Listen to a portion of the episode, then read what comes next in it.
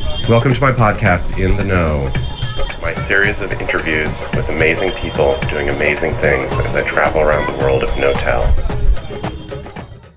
This time on In the Know, an incredible entrepreneurial leader, CEO of Snowflake, and former CEO of legendary startup Data Domain, as well as ServiceNow, Frank Slootman. We're going to talk enterprise, sales motion, and the transition to the cloud. Spoiler alert, we haven't even started. Today on In the Know, I've got Frank Slootman. Am I saying it right? You're uh, well. You're saying it the American way. The Dutch way is actually Slootman, like a like for English. Yeah, in English, double O is O uh, in the in the Dutch language. I spent the first five years I was in this country trying to get the world to pronounce it the Dutch way, and uh, I finally gave up on that because people said, "Well, this is the way we pronounce double O," and us to it. So. Oh, so you go on TV and you say Frank Slootman? Yep quite some and adjustment. All my, uh, all my Dutch family and Dutch friends yell go like, "That's not how you say it." Well, it is over here. Well, it's a privilege to have you on In the Know. I have been interviewing all kinds of legendary business and historical and academic figures on the topic of how to make something big and how to make something spread. This time I've got my colleague Trevor Clark from Knotel, and um, he and I are admirers of a bunch of the businesses that you've run and, and built. And I'm, I'm so appreciative you were able to make time and, and help us learn from your story. I'm happy to do it. Absolutely, Frank. It's a pleasure. It's a uh, right. a minor irony that some of the companies that you've run or are on the boards of are customers of Knotel. Medallia oh, and ServiceNow. Actually, ServiceNow is turning into one of our biggest customers. We run offices around the world, and um, I think we just did our third deal. I, I, think we have a few in Germany and, and in Europe, and they're moving more and more to a totally on-demand kind of flexible platform thing, which I guess you know well from the service that Snowflake provides. Yeah, yeah, no, and we, uh, I don't know whether we have done business with Knotel, but we certainly have, you know, consumed space from, uh, from WeWork and the likes who, you know, run a, a similar, you know, type of on-demand play, right? It's just charges by the number of people and month to month. And there are, uh, you know, scenarios where that makes quite a bit of sense. I mean, real estate's really hard for companies that are growing incredibly fast. It's, it's brutally difficult. Yeah, well, I mean, our business relationship actually is that we are a customer of Snowflake, and uh, when I go over budgets that. and I, and when I ask why on earth are we spending so much money on Snowflake, do we really need this thing? The CTO says yes, absolutely. Yeah, I'm happy to, to have you speak to our real estate people as well. There's absolutely no reason why we would not consider you as much as, as anybody else. For, um, we, we sometimes create, you know, office spaces in big cities like London and San Francisco where we don't want to sign huge leases, but we need a crash pad for salespeople. And that's really ideal, you know, where we sort of don't exactly know and for how many people, how long, or we just want to keep our options open that level of flexibility, obviously, it's a much, it's a lot more expensive, but it has a role to play in the overall uh, set of options that you have in the real estate portfolio. Well, your comments are far too kind, not what I would expect from a Dutchman, often very hard edged and direct. So clearly, you've adopted your American residence as your cultural style. and my goals, actually, in our conversation here, are not to have you pay a lot of compliments to us. I, I want to explore your story and how you got to where you're at now. And and maybe since we did just start with Snowflake, you could just give me a little feeling since some listeners may not be technical enough that they're inside CTO organization that has come to rely on Snowflake product.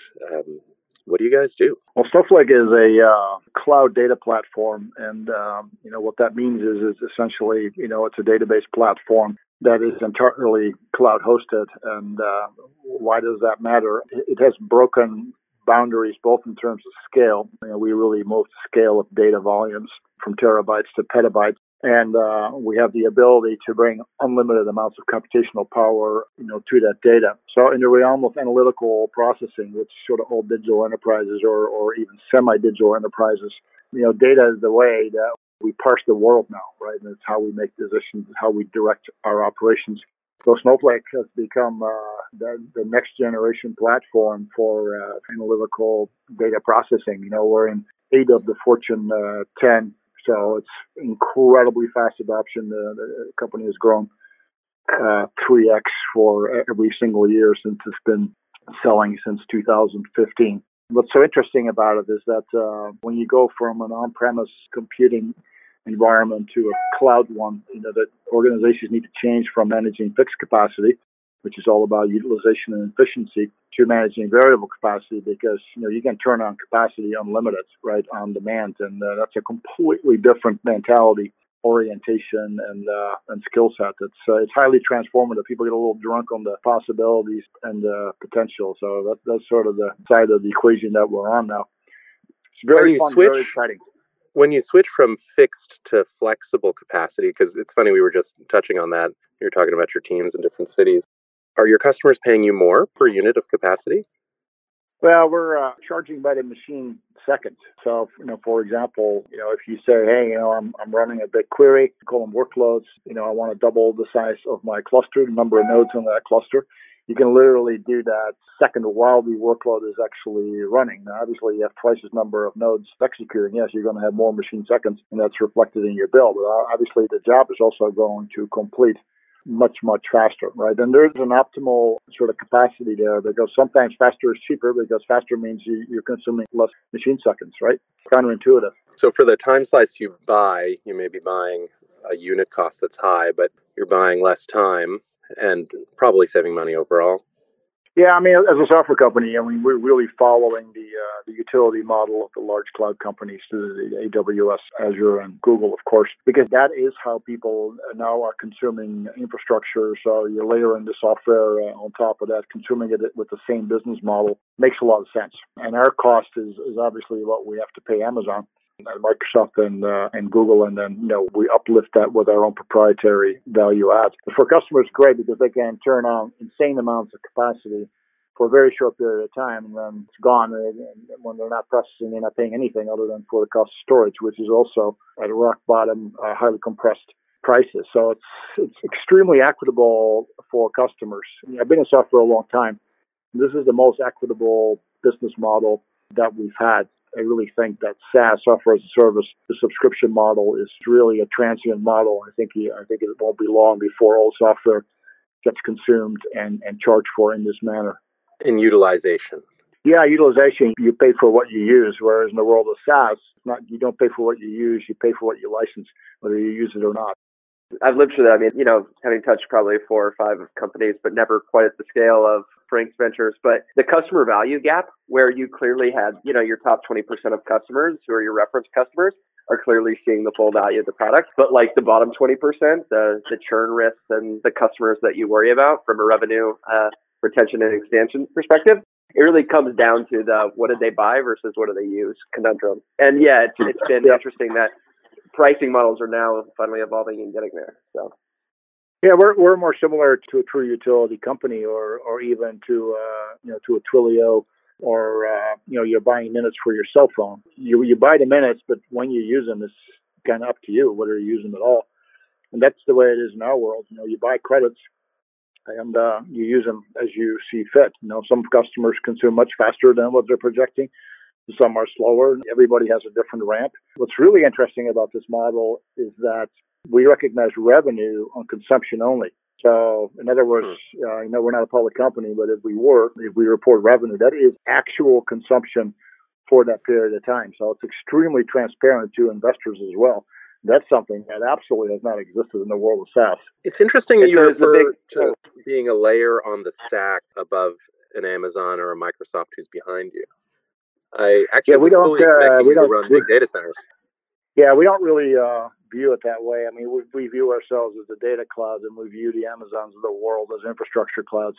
You know, obviously there's data in the infrastructure cloud, but actually that data is really governed by the likes of Snowflake. And because we run across all these infrastructure platforms, we are a true data cloud because the data is replicated and shared across regions and across cloud types. So the notion of a data cloud is a new one because the only type of clouds we've had are application clouds, like the Salesforce, ServiceNow, Workday, etc. And then we've had infrastructure clouds. There haven't been any pure play data clouds until Snowflake. So that's really our mission to make that happen. And there are a lot of reasons to have a real data cloud. You know, one of them is obviously uh, we need to unsilo the data, which is really the biggest legacy that we have from the prior database generation. I mean, data is completely siloed, which is a nightmare. We can't share data, we can't integrate data, we can't augment data, we can't monetize data, we can't mobilize data. And obviously, mobilization of data is, is a huge priority for, for just about everybody out there. And then there's data governance, right? In other words, the security and privacy side and how to manage that, you have to have a data platform to be able to do that. There is no way in hell that's ever going to happen. And the data is siloed and everybody is just uh, the Wild West where everybody is getting data from everywhere. And then the resulting sets are put in different places. And the organizations have no prayer of exerting any form of governance uh, on their data. And they have to because they're going to get fined from here on out for everything that goes wrong. It's a compelling product pitch. You know, yeah. the thing I want to investigate a little bit with you, because clearly the product works. I mean, Scott, the growth rate you mentioned is phenomenal, and it's got to be a thing that customers want. But you just got there a year ago. Yep, a little bit less than a year. I'm still, uh, I'm in month 11 here. I can see why you would pick a business like this to join, given your career. Why did a business like this come looking for you? You know, company was doing really well. It was growing very, very fast, and the board decided to make a leadership change. I wasn't part of that decision, obviously. I mean, they, they figured that out on their own. And I knew the people there talked to me casually, literally for years. And, you know, I was retired, completely retired. You know, I was just sort of lending a sympathetic ear, but I had zero intent uh, to do anything sometimes, you know, things just have a really bizarre way of uh, just catching fire. Uh, all of a sudden, things just happen, and I think my wife's still trying to figure out what the hell happened because none of this was part of the plan. But um, it's people like us. We have a very difficult time staying off the field. We can stay off the field for a period of time because you know we do get burned out because it is such an intense, high pressure uh, thing to do this kind of work we get really enamored, you know, by compelling products. That is the bottom line. I mean, we this is what we live for, products like this. I've been part of software products throughout my career that were huge struggles for all kinds of reasons. And it's hard and, and frustrating and all this kind of stuff. So when you become part of a really, really compelling product, that in and of itself is very hard to resist. This is what we live for in the world of software. Yeah, it's a special it's a special thing. I mean, in startups and for me I've started lots of companies I've very rarely been part of getting them from pretty good to huge. Often others have helped our companies do that. And as Knotel's getting big, I'm learning. I, I feel like maybe you know, I've learned a few things and I'm going to be part of this journey for some distance forward. For you coming in, you had done it. And, you know, some of the eye catching companies that I know well, or at least I quite admire, like ServiceNow and Medallia, where it seems like you were super active uh, until you retired. I mean, you're running ServiceNow, and I want to explore a little bit some of the analogies between Snowflake and ServiceNow, and maybe even Medallia. I was a board member at Medallia. Uh, the, the yeah. company that I ran before ServiceNow was a company called Data Domain, which was an incredibly good experience, much more analogous to Snowflake because it was a storage platform. We invented high-speed deduplication of data, which led to the complete demise of the tape automation industry. And Data Domain was acquired by EMC, and then, of course, Dell acquiring EMC that is still a multi-billion. That is still the single largest product line that they have over there. Extremely profitable uh, because as we call it software on a stick, right? It's almost all software, and then the hardware kind of gets thrown in there. That has become a multi-billion-dollar business to this day, and that's yeah, legendary company, two thousands yeah, decade, right? It is. And uh, that was a pure startup. I mean, I joined that. There were 15 people there, no products, no revenue, nothing, right? So, in other words, that one we we did from the ground up.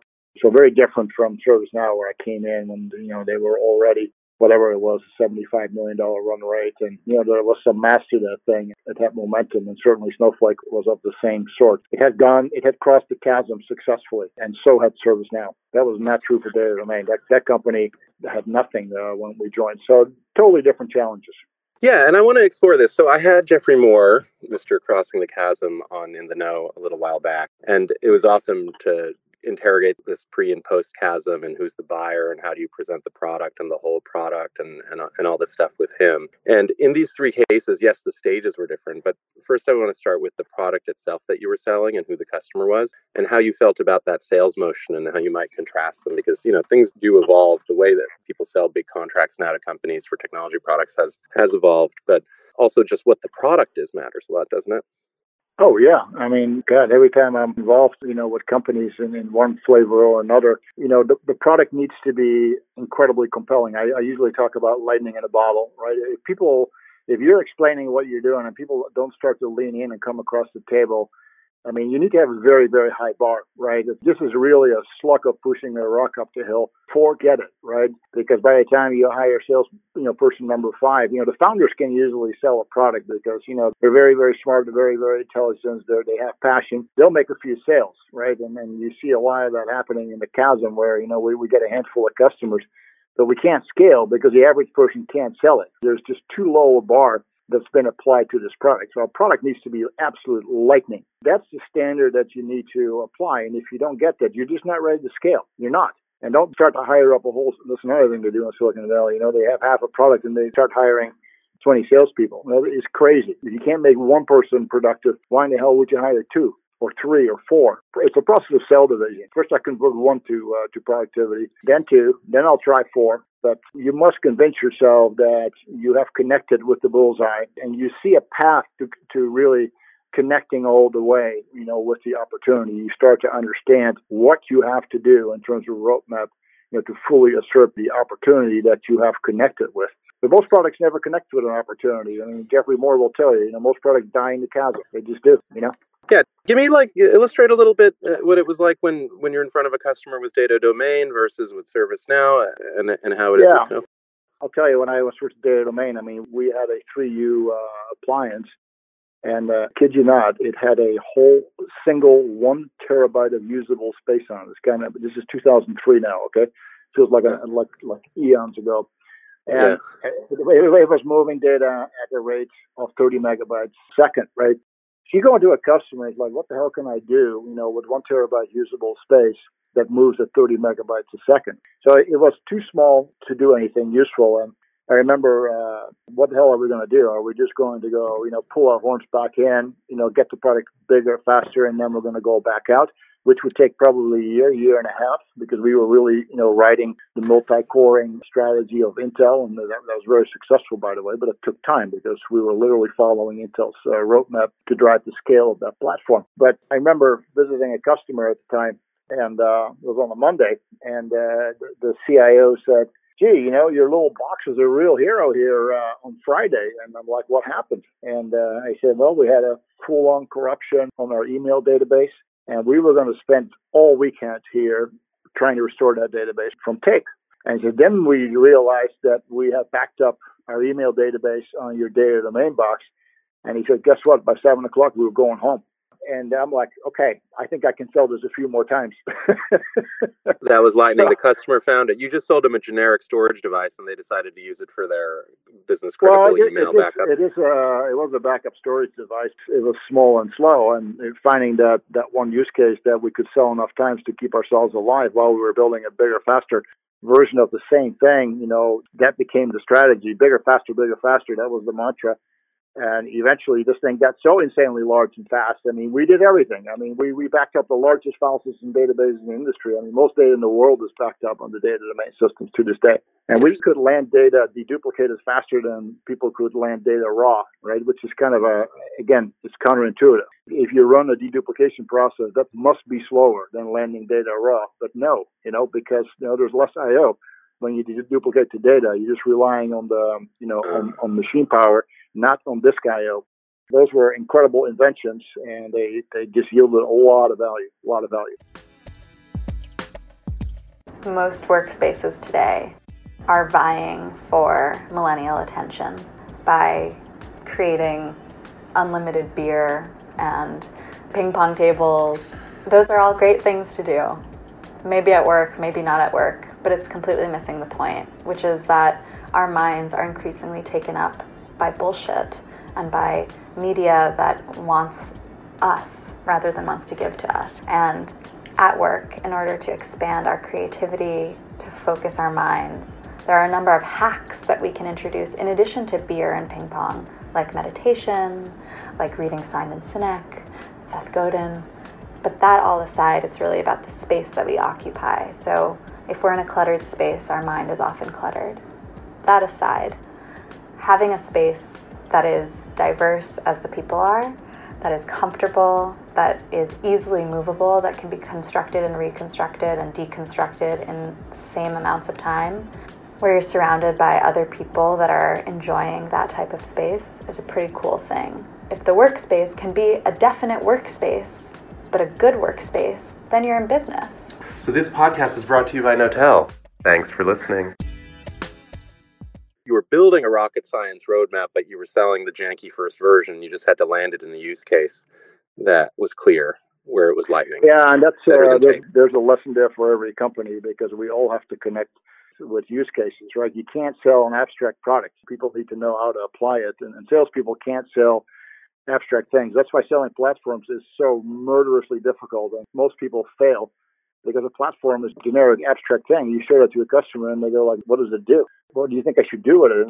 And then you go like, "What, what do you want to do?" Well, that's not a productive conversation. You want to go in. It's a very precise solution to a specific problem. You're just trying to find out whether they have that problem or whether they care so about it. was that problem at ServiceNow? I mean, you joined this company, you're a legend of a legendary company. They asked you to come in. They're a decent size, but I think by today's standards, 75 million is an early company still. What was that sale? Actually, it was very similar. It, it was lightning in a bottle uh, because we were competing against uh, the likes of BMC and HP who literally had products that sort of, you know, dated back to the Windows 95 era, mid 90s, or, or even further in the case of HP, these were character mode products from the 80s. What ServiceNow did was it had created a platform that allowed non technical people, non programming type staff, to literally change everything about a ticketing or an ITSM type of application. And when I say everything, you know, if you had a form, you know, where where you entered your uh, your support tickets, you could change the fields, you could change the the structure, you could change the logos on there. It could all be done by non-technical people. And you know, people came from a world where everything was incredibly difficult to build. It was completely static, and they were so incredibly frustrated that they they just couldn't evolve these systems on their own. They needed very technical people that were. Well, I had to do were, this for years. I mean, at, at um, some of my mobile phone ventures, we were running call centers, thousands of agents answering millions of phone calls. And they're looking at, as you say, Windows computers with, uh, I guess, Visual Basic UIs that would take months to refine if a field wasn't right or if we needed to add another flag or, or something like that. This is what you were exactly you were you were crushing that. We always have these seminal moments, right? And then we it's completely repeatable which is what we did, of course. We have a very, very precise sales process with all these steps in it. We get the right people in the room. We ask them exactly what their environment is like. We show it to them on our system, put their logos on there, and then we start entering a ticket. And then the customer goes like, yeah, I've seen this before. Now, says, can you move that logo over here? And then can you move this field over there? Can you delete that field? Can you change the assignment group for this thing? And you know, the the sales engineer would do it right in front of their noses, and they would just drop out of their chairs. I will say every successful product has a seminal moment in the sales process where you go from pushing uphill to running downhill. And understanding what that seminal moment is and that you have to have that is what creates highly scalable sales processes. Because if everything is pushing the rock uphill, you won't scale out. It's just too hard. I mean, it sounds so, like an amazing first meeting, but I, you know, listening to uh, and and if I were the one running that company, I'd have been nervous that I, it's a pretty high stakes sale. You're ripping out someone else's system. It's going to take months and years and a zillion different decision makers. And the lightning seems neat, but aren't they going to wait until you're more mature? And is it a high stakes sale? Is it a year long deployment? Uh, no, I mean, usually, you know, 90 days, 180, days, very complex. I mean, what amazed me at, at ServiceNow, I remember this is, you know, people at, at Deutsche Bank and UBS, usually financial institutions are very slow adopters of most things. And they were literally asking us to come in there and they, they said, you have to come in here. And, you know, we're like, we have to? well, we're happy to come, of course, because you're asking. But they said, we have to have this and we must succeed with it. And we're like, well, we don't think we're ready for an institution of your size and 80,000 tickets a month and blah, blah, blah, blah. And they were like, we will help you succeed. We will make you better. I mean, they were desperate for this product, absolutely desperate for it. We had such high reservations ourselves, but they were like selling us instead of us selling them right? Because they had to have it. They just had to. And uh, I was like, so part wow, of it was you know, how is... amazing the product was, and I guess part of it was how much distance there was to the old way. It was just a burning yeah, fire yeah, had yeah. to be. Our founder said that you know he spent built half the product uh, on a plane between London and San Diego, going back and forth. That's incredible.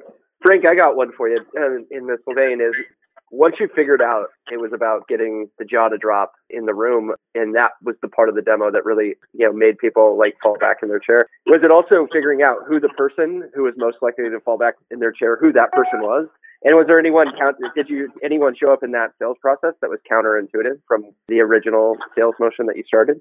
Yeah, I mean, you're, you're sort of touching on a very important aspect uh, of, of any uh, selling motion, and that is recruiting the correct sponsorship. I, I, can't tell you how many times I hammer on this with my own salespeople because the, the sponsors are the people that sell the last mile. You know, salespeople always think that they do the selling. They don't. You know, you recruit the sponsor, the sponsors make the sale on the inside. I mean, you can't do the selling on the side. You simply can't because you're not one of them. So there's so much work that has to go into mapping out who are all the usual suspect in terms of economic buyers, in terms of influencers, people that we, we don't quite understand what they do, where they are, and what influence they really have. But again, the sponsors will tell you who have influence, right? They are also the people that will translate everything that's going on and help you understand what the political dynamics are in, in the account. But the sponsors have to be there every step of the way. And sometimes sponsors are, are non existent, sometimes sponsors are weak, sometimes sponsors are just the incorrect people. So understanding that and, and campaigning around that effectively and interrogating your pipeline around sponsorship is exceedingly important because I will tell you, every deal that goes sideways will end up in an analysis of the sponsorship being incorrect or off or ineffective. 100%. How do you know who this? How do you know who the sponsor is? Is it something uh, you can see in their eyes, or is it something you can find they, from research? They are well, you, you can see it in their eyes too, but they are the people who the organization holds responsible for the success of this product if they are to buy it and they they are typically not executives. They can be, but usually they are the people that the organization looks to. Like you will make this recommendation, you will make this decision, and you will be on the hook for the success or failure of this project. And every organization has such a person. I mean, I have the experience of doing a lot of selling, but hell, you know, I get sold to a lot as well. By the way, I learn a lot from how people sell about how little they really understand about selling, right? But when somebody wants to uh, wants to sell me something, right? I don't buy it, right? And I'm like, okay, you know, what, what part of the organization is this?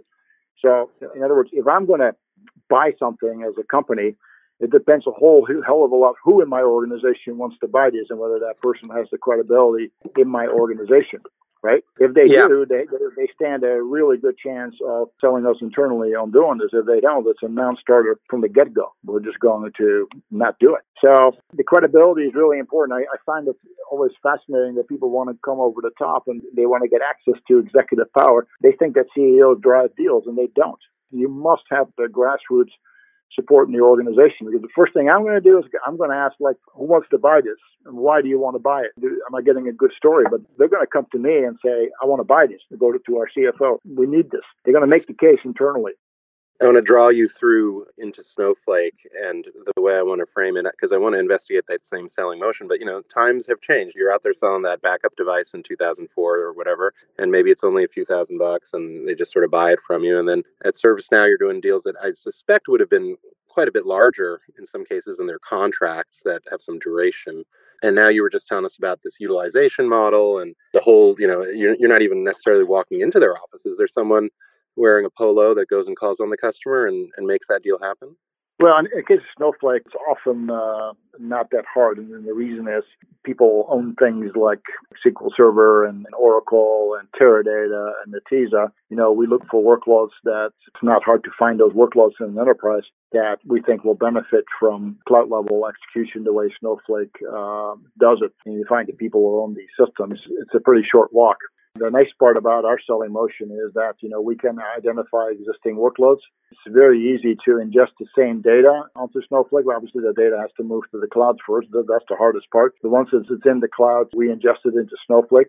We run the exact same queries, and then they put them side by side, and they blow their minds because we will run things two or three orders of magnitude faster, and they go like, "Holy shit! How do you do that?" The same, you know, lightning in the bottle is what happens. Ingest speeds, you know, go from hours and days to seconds and minutes. They're like, how the hell do you do that? Well, that's what cloud computing does if you address it properly. So, and this is what we love about this business, right? You get products that just completely blow people's minds. Sometimes jobs run so fast, people think that it doesn't work. They call us, it doesn't work. It has already done it right? uh, yeah, it, that, that, honest, that honestly happens. and then they cancel their Oracle license, shut down the on-prem environment, well, and uh, move all their data to you you know, obviously we're a big modernization play because we, we take things from old to uh, uh, to new. But then you get the, uh, the utility model. You only pay for what you use. You get the elasticity. You can bring unlimited compute and capacity to an environment and you only pay for what you use. So this is not an incremental change. This is a complete step function in uh, in computing architectures. And, Do you, think these had, old school guys who are trying to migrate on-prem to cloud or whatever, you think this last year their results have been impaired by adoption moving to you? Who are you talking about now? Like the oracles or the saps you know how everyone is trying to yeah. shift their business I mean, uh, obviously uh, yes. I mean the move to the cloud is accelerating. People are staring at each other and like what, what are we waiting for? And uh, you know i've been having conversations for 10 years with people about cloud adoption and all the issues related to that. We're getting to the point where everybody's saying guys we got to go. The longer we wait time is not our friend. New products don't run on premise anymore. We don't run on premise we're cloud only. Like some of the big finance they go like, "Hey, can you run the private cloud?" We're like, "No," and we never will. Okay, not because even a private we, cloud. no, because you know we will deploy thousands of nodes in a frickin' second. We will deploy any number of clusters with thousands of nodes, and we use them for ten minutes. You can't do that in the private cloud. And by the way, we don't want to. It's just pointless. The whole value of the cloud is the scale of it. You, you're never going to have that in. Uh, I mean, we're processing 420 million queries a day right now. Okay, and that's growing 3x annually. I mean, we're pretty much going to be Google level. They're processing searches, we're processing queries. They're at like five or six billion at our rate of growth in a couple of years. You can do the math. You know, we'll amazing. be at these numbers. Okay. That's amazing. The world is changing. There's going to be a real data cloud and it is Snowflake.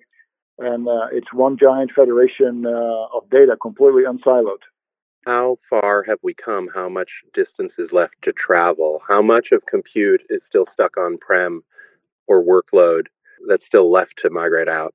Well, sort of two things. First of all, there's a lot left. Okay, a lot. I mean, we we have 30, 40 years of database deployment that still has to move. A lot of the the selling that we have done so far are newer enterprises, or digital enterprises these are not the traditional, you know, AT&T, you know, uh, Disney type companies. These are new companies, you know, whether it's Instacarts or DoorDash or Hulu or Netflix. I mean, they're all new new companies that were were built on a digital foundation, literally from from the get go. Uh, they're very data centric. Uh, they're completely digital in how they do things, and they're very different from traditional Global 2000 companies. The Global 2000 is, is just now uh, starting to move. The other thing I will tell you, and this is really important, technology is so transformative that the workloads are going to expand dramatically. I mean, what we're moving from on-prem to the cloud is nothing compared to what it eventually will be. Because when you no longer have fixed capacity, there's no limit to. I mean, you can spin up a warehouse in two seconds and provision it and run it. Okay, there's nothing to stop this. It will run and run and run. And data is, as, as I said earlier, it, it's how we parse the world now. Well, I'm going to be looking for lightning in a bottle from now on. Frank, thank you so yeah. much for spending time talking to us. I think people have so much to learn from your wisdom. And I know you're running a huge business that's growing insane rate. And so you just taking a little bit of time is, is, is so generous. Yeah, my pleasure. Enjoy talking to you guys. Hey, listeners. Thanks for subscribing. Or thanks for just tuning in. A special request from me on this podcast that you are growing to love of people telling us how to spread great ideas. Write a review, please. A five star review spreads the word and people will follow. Cheers. Thank you.